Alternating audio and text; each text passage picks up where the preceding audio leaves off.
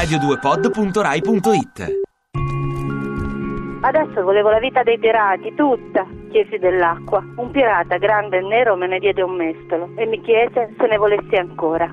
Ho mangiato fino a sazietà e oltre uova, carne secca, aringhe, gallette secche e mele. E più mangiavo, più mi veniva voglia. Così era per tutti. I vecchi pirati ci guardavano come fossimo amici convalescenti. Ci versavano continuamente da bere pancia e acqua. Non ero per nulla abituata. Feci indigestione. Mi ubriacai. Mi sembrava tutto a un tratto di avere il mal di mare, vomitai a lungo, poi mi addormentai. Quando mi svegliai era notte, il cielo era limpido e stellato, soffiava una brezza fresca, i segni del festino si vedevano per tutta la nave, bottiglie rotte, cibo sprecato. Adesso era la festa delle galline. Dormivano i pirati, dormivano da tutte le parti, chi accoccolato contro la murata, con le braccia attorno al petto di un compagno, chi con la bocca aperta addossato al sartiame, chi aveva una gallina sopra il ventre, chi russava. Eppure a me quel ponte, sotto quel cielo notturno, mi ispirava senso di casa, senso di pace.